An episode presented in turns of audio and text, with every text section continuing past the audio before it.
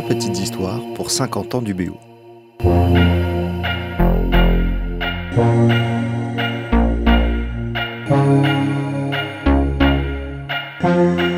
En 2021, l'Université Bretagne occidentale fête son demi-siècle. Nul ne peut dire ce qu'elle sera dans 50 ans, ni même si les universités publiques existeront encore, mais en cette année 2021, il est possible d'entendre des récits, des souvenirs, des témoignages d'hommes et de femmes qui ont passé de quelques mois à de nombreuses années dans cette université. De réforme en réforme, la petite université mal logée des débuts n'a cessé de s'agrandir, de voir le nombre d'étudiants et d'étudiantes d'ici et d'ailleurs s'accroître. De voir aussi les formations les plus diverses s'ouvrir et des postes se fermer.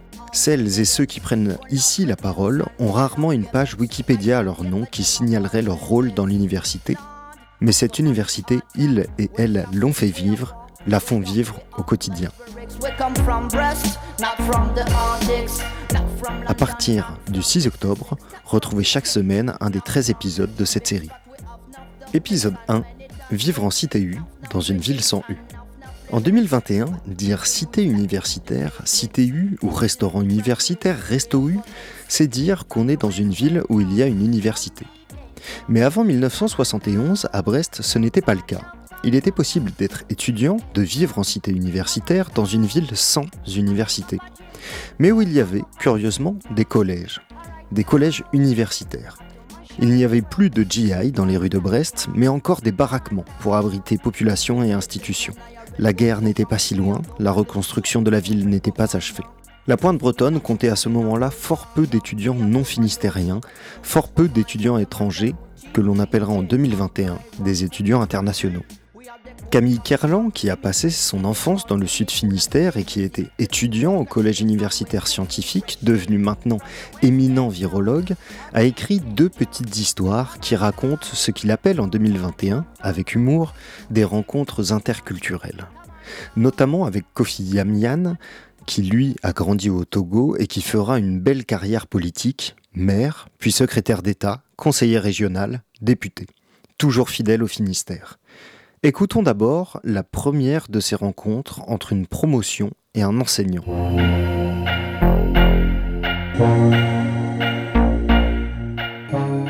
Toulouse, ô Toulouse. La rentrée 1968 fut tardive. En effet, il y eut tout de même des examens à faire passer, la première session en septembre, la seconde à suivre, sans compter les inévitables oraux de rattrapage, le tout sous l'œil bienveillant des enseignants. Mais un jour de novembre, l'un des trois grands amphithéâtres de la faculté de sciences était plein. Il accueillait une classe de troisième année. Ceux et celles qui commençaient une licence de biologie. Rien n'avait encore changé par rapport à l'année d'avant. Les jupes étaient au moins aussi courtes, ce qui ne gênait strictement personne. Toutefois, on était au Bouguin et pas à l'Odéon. Alors, avant l'heure fixée pour le début du cours, tout le monde était sagement assis devant son grand bloc-notes flambant neuf et, cigarette bien éteinte, attendait le professeur dans le plus grand silence. C'était le premier cours d'une nouvelle matière, la physiologie animale, et c'était un nouveau prof, un nom jusque-là inconnu, à Brest, à consonance plutôt française que bretonne. Il se fit un peu attendre. Il nous apprit plus tard qu'il s'était perdu en route, mais que ce n'était pas à cause de la brume de mer. La cinquantaine environ, une main dans la poche, il avait une allure des plus décontractées. Contrairement à ses collègues, il n'avait rien à déballer. Il prit son temps, jeta un coup d'œil circulaire sur l'amphithéâtre, où l'attention était on ne peut plus maximale, et eut une mimique pouvant laisser penser qu'il était satisfait. Lorsqu'il commença à parler, ce fut du délire. Il y eut tout d'abord un moment de stupeur. Tous et toutes les élèves ouvraient de grands yeux ronds, puis il y eut de l'agitation, des éclats de rire, et cela se transforma en un début de chahut général. Bien évidemment, à la sortie du cours, toutes les conversations ne portaient que sur ce curieux bonhomme qui donnait presque l'impression de chanter quand il ouvrait la bouche. Dans l'amphithéâtre, il y avait des gens venus du pays bigoudin, de Moëlan, Quimperlé, Trégarvan, Plougonvert, Duhaut, Calac, Plounévé-Mouédec, Ploua, et même de Recouvrance, oui, même de Brest. Une bonne partie étaient des Bretonnants, mais aucun d'entre eux n'avait jamais entendu pareil accent. Heureusement, dans la promotion, il y avait deux enfants de pieds noirs qui avaient un peu circulé avant de venir habiter à Lambé pour l'une, à Saint-Marc pour l'autre. En rigolant, tout autant que les autres, ils expliquèrent qu'à Toulouse, tout le monde ou presque parlait de cette façon, et que pour les étrangers, il fallait un moment pour s'y habituer, mais on s'y ferait.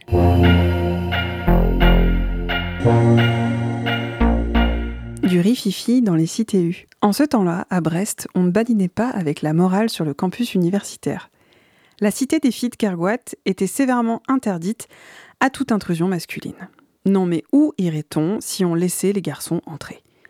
Cela prit quelque temps, mais les vagues du tsunami qui avait déferlé l'année précédente sur le quartier latin finirent par atteindre les hauteurs des rives de la Pinfeld. Alors il fallut bien assouplir quelque peu la réglementation, et il fut décidé qu'un frère aurait le droit de venir voir sa sœur à la CTU. Il était même plus ou moins admis qu'il pouvait monter jusque dans sa chambre, dans la journée bien entendu. Il va de soi que le visiteur qui frappait à la porte se devait de laisser à la conciergerie une pièce d'identité attestant autant que possible qu'il était bien le frère de sa sœur pas une tâche facile, et il devint encore plus difficile de démêler la situation particulièrement embrouillée des familles nombreuses. Il s'avéra en effet que certains se trouvèrent une deuxième sœur, voire une troisième, à des étages différents. Au Bougain, il y avait aussi un concierge, un bon bougre, qui assurait le minimum, mais ne se sentait pas du tout une vocation de shérif. Il n'eut pas d'objection à la circulation de filles dans la résidence. La seule conséquence fut l'obligation, que les garçons se donnèrent eux-mêmes de porter au minimum un pyjama ou un maillot de bain quand ils mettaient le nez dans un couloir. Jusque-là, ils ne trouvaient rien de mieux que de laisser leurs vêtements dans leur chambre quand ils allaient prendre une douche. Le local des douches était en effet installé au milieu du couloir. Tout se passa bien, l'évolution était en marche et on courait à toutes jambes vers un monde meilleur. Le seul hic apparut à l'étage de Kofi le troisième peut-être, en tout cas dans les hauteurs. Kofi y avait sa chambre, tout au bout du couloir, avec vue lointaine sur la rade. Où était mouillé le A776, c'était une époque où il n'y avait pas que la Jeanne d'Arc. Kofi ne voyait pas pourquoi il devait changer quelque chose à ses habitudes. Et il continua à aller prendre sa douche et à revenir en serviette sur l'épaule. Certaines filles, rares, firent demi-tour en le voyant débouler ainsi dans le couloir. Mais la majorité opta pour le laisser passer en se plaquant contre le mur. L'ennui était que Kofi était de stature plutôt imposante et que, étant donné la largeur du couloir, on ne pouvait le croiser que si lui aussi y mettait du sien. Kofi était bien entendu très heureux de rencontrer du monde, mais il était alors hors de question pour lui de croiser quelqu'un, connu ou pas, à cet endroit-là ou ailleurs, sans se dire bonjour. Et avec Kofi, se dire bonjour, cela pouvait prendre dix bonnes minutes. Moi, j'avais l'habitude de ça. Je, euh, je, me douchais tous les jours, comme encore aujourd'hui. Tous les jours, je me douchais, donc je partais de ma chambre qui était tout à fait au bout, côté mer, euh, la douche étant au centre, de, au centre du bâtiment.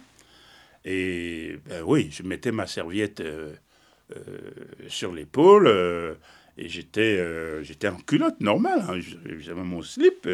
et j'allais me, prendre, me, me, doucher et puis revenir. Mais la douche prenait un certain temps parce que tous les gens que je croisais dans le couloir, il fallait que je leur parle.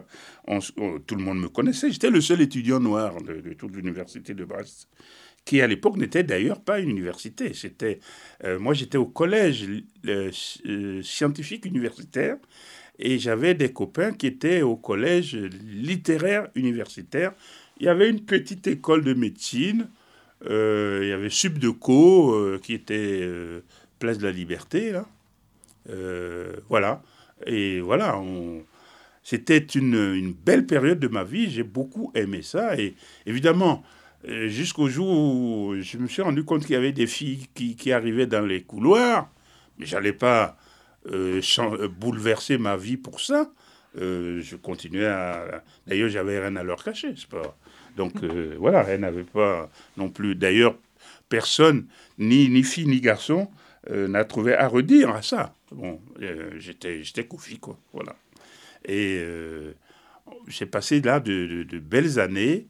Euh, et le concierge du Bougain, c'est très marrant parce que je l'ai retrouvé. Je l'ai retrouvé euh, dans ma, dans, ma, dans mes pérégrinations politiques, dans mes campagnes politiques, parce qu'en réalité, il est euh, de la circonscription dont j'étais devenu le député. il, est, il est de Plomoderne. Donc je l'ai revu avec son épouse On a échangé, on a, je suis allé boire un coup chez eux, ils sont venus manger chez moi, c'est euh, voilà, et on a évoqué effectivement toute cette période-là qu'on avait trouvée euh, très belle, très très belle. On était jeunes, on était plein d'espoir. on allait renverser la table, on allait changer la société. Et puis voilà, on a contribué finalement à, faire une société de, de, de, moins en moins sociale et de plus en plus euh, individuelle. Nous, on y a participé aussi. Et voilà. Euh, mais il ne faut, il faut pas regretter. C'était un moment où. C'était un temps où on était. Euh, c'était ce temps-là. C'était ce temps-là. C'était très bien. J'ai eu, eu beaucoup de et je me suis fait beaucoup de copains à, l'université, que je vois encore aujourd'hui.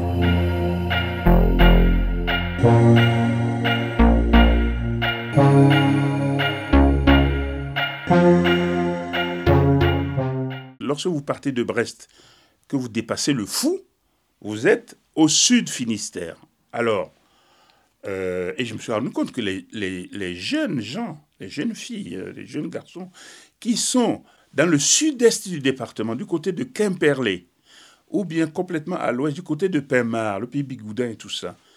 Pour eux, c'était aussi difficile de venir à Brest à l'université que moi de venir de Lomé. Et donc, euh, je me suis dit, euh, moi je me suis battu hein, pour qu'il y ait le pôle euh, du sud à, Quimper, pour rapprocher l'université de, des jeunes qu'elle doit instruire.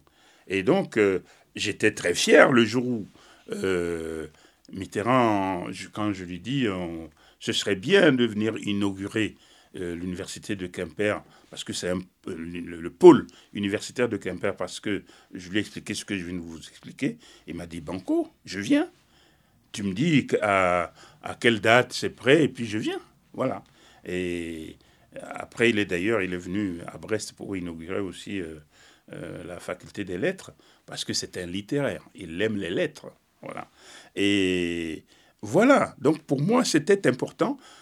Si les jeunes ne peuvent pas aller à l'université, que l'université vienne à eux. Et c'est pour le pôle de Quimper a été fait pour ça, pour, euh, ramasser tous les gens euh, de la périphérie sud du département qui, qui, avaient des, qui pouvaient éprouver des difficultés euh, de venir jusqu'à Brest. À Quimper, ils pouvaient rentrer chez eux tous les soirs, alors que venant à Brest, ils ne pouvaient plus. Il fallait qu'ils soient en cité universitaire, euh, qu'ils aillent au restaurant universitaire, ce qui est bien d'ailleurs en soi, parce que c'est là aussi qu'on fait des échanges. Euh, voilà. Parce que c'est quand même ça qui est extraordinaire de votre histoire. C'est que vous qui aviez fait tant de kilomètres pour venir dans cette cité à Brest, vous fassiez aussi autant d'efforts pour que des jeunes du Finistère puissent rentrer tous les soirs chez eux et aller fréquenter une université. C'est quand même extraordinaire. Oui, c'est-à-dire que j'ai remarqué qu'ils se plaignaient quand même. Hein. J'avais des copains bigoudins ici qui disaient euh, oui, mais euh, je peux même pas rentrer chez moi. Euh, voilà. J'avais un copain concarnois quand j'étais en maths sup, d'abord, qui était en lettres sup. Et c'était la toute première année au mois de, pour les fêtes de, la Toussaint, novembre, il me dit, euh, voilà, moi, je, rentre chez moi que le week-end, et je vois que toi, tu ne peux même pas rentrer chez toi le week-end.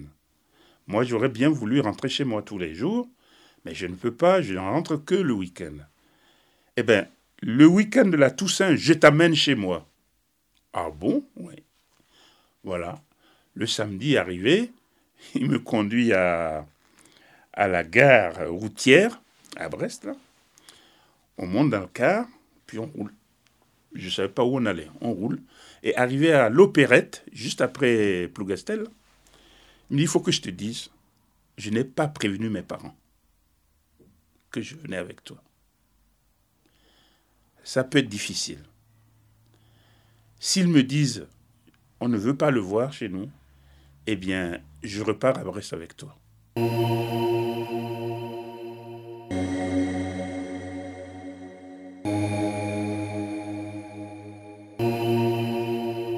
Les étudiants africains de ce moment-là, quand ils arrivaient en France pour, euh, pour faire des études, ils étaient à Marseille, à Montpellier, à Bordeaux, à Paris. Voilà. Et moi, euh, le jour où le chef de la coopération m'a dit, voilà, vous avez le baccalauréat en mathématiques, euh, je vous ai inscrit au lycée Kerichen à Brest sous le numéro 220. Bon. Euh, je suis arrivé ici, j'étais le seul étudiant noir de tout Brest. Mais pourquoi Pourquoi Brest euh, J'ai cherché longtemps à comprendre jusqu'au jour où ça m'est arrivé. En réalité, le missionnaire qui m'avait envoyé à l'école, était breton. Il était du fou.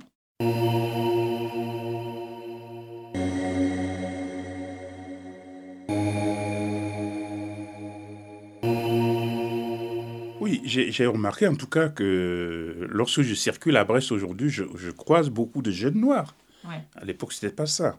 Donc il y, en a, il y en a davantage, beaucoup, beaucoup, beaucoup plus d'ailleurs, que, que, ce seul étudiant noir de, de, euh, de Brest que j'étais. Et je me suis posé la question. Je me suis dit, mais comment sont-ils accueillis? Euh, Leur cellule de vie, de formation, c'est l'université. Bien sûr. Donc il faut que l'université leur fasse, euh, euh, leur construise des, espèces de passerelles, de ponts d'or, pour qu'ils se sentent bien avant qu'ils ne rentrent en ville pour voir j'allais dire, le tout venant de la population. Et donc, pour moi, c'est très important. D'ailleurs, je vais vous raconter une histoire qui m'est arrivée en vrai. Une fois, euh, mon professeur de physique m'invite, il me dit, dimanche prochain, je t'invite à venir déjeuner chez moi. Bien. Mon professeur de physique, que j'adorais, j'étais un, un excellent enseignant, m'invite à manger chez lui. Donc, j'y vais. Et je me dis, en, me souvenant de, ce que me disait mon père, tu ne dois rien faire qui fâche les gens.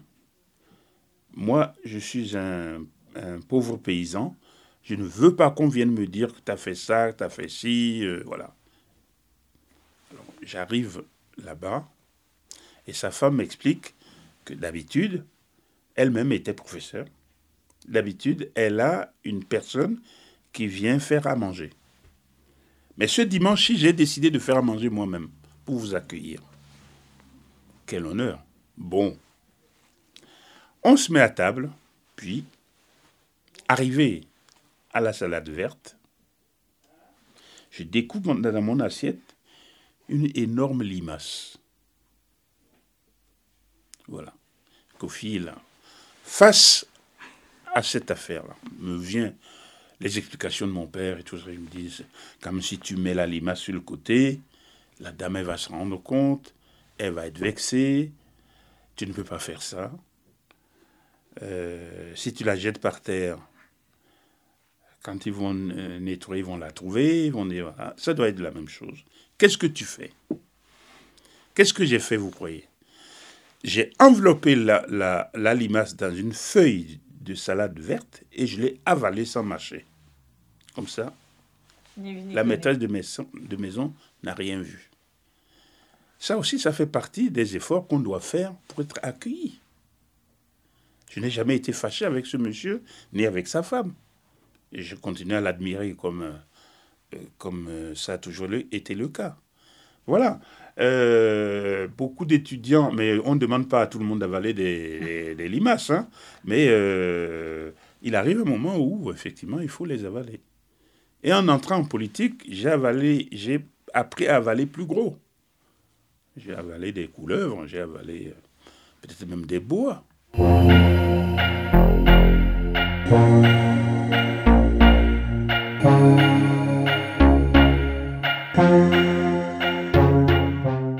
j'étais au gouvernement, le...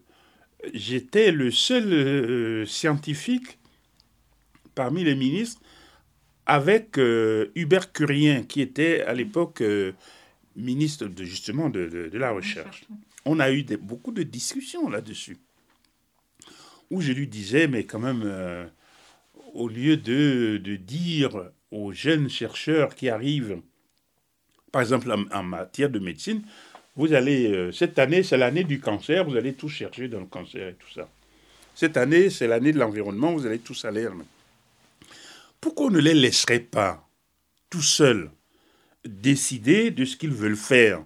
Ils vont dedans, on leur donne deux ans par exemple, et si au bout de deux ans ils n'ont pas trouvé ce qu'ils ou ils n'ont pas vraiment vu le chemin qu'ils veulent changer, bien qu'ils changent. Mais on ne, moi je pense, je continue à penser que la recherche serait encore plus riche si on laissait les jeunes chercheurs, nos intelligences là qui arrivent à l'université, partir comme ils ont envie ne pas leur fixer des trucs euh, avec euh, des caps et puis des, des butoirs.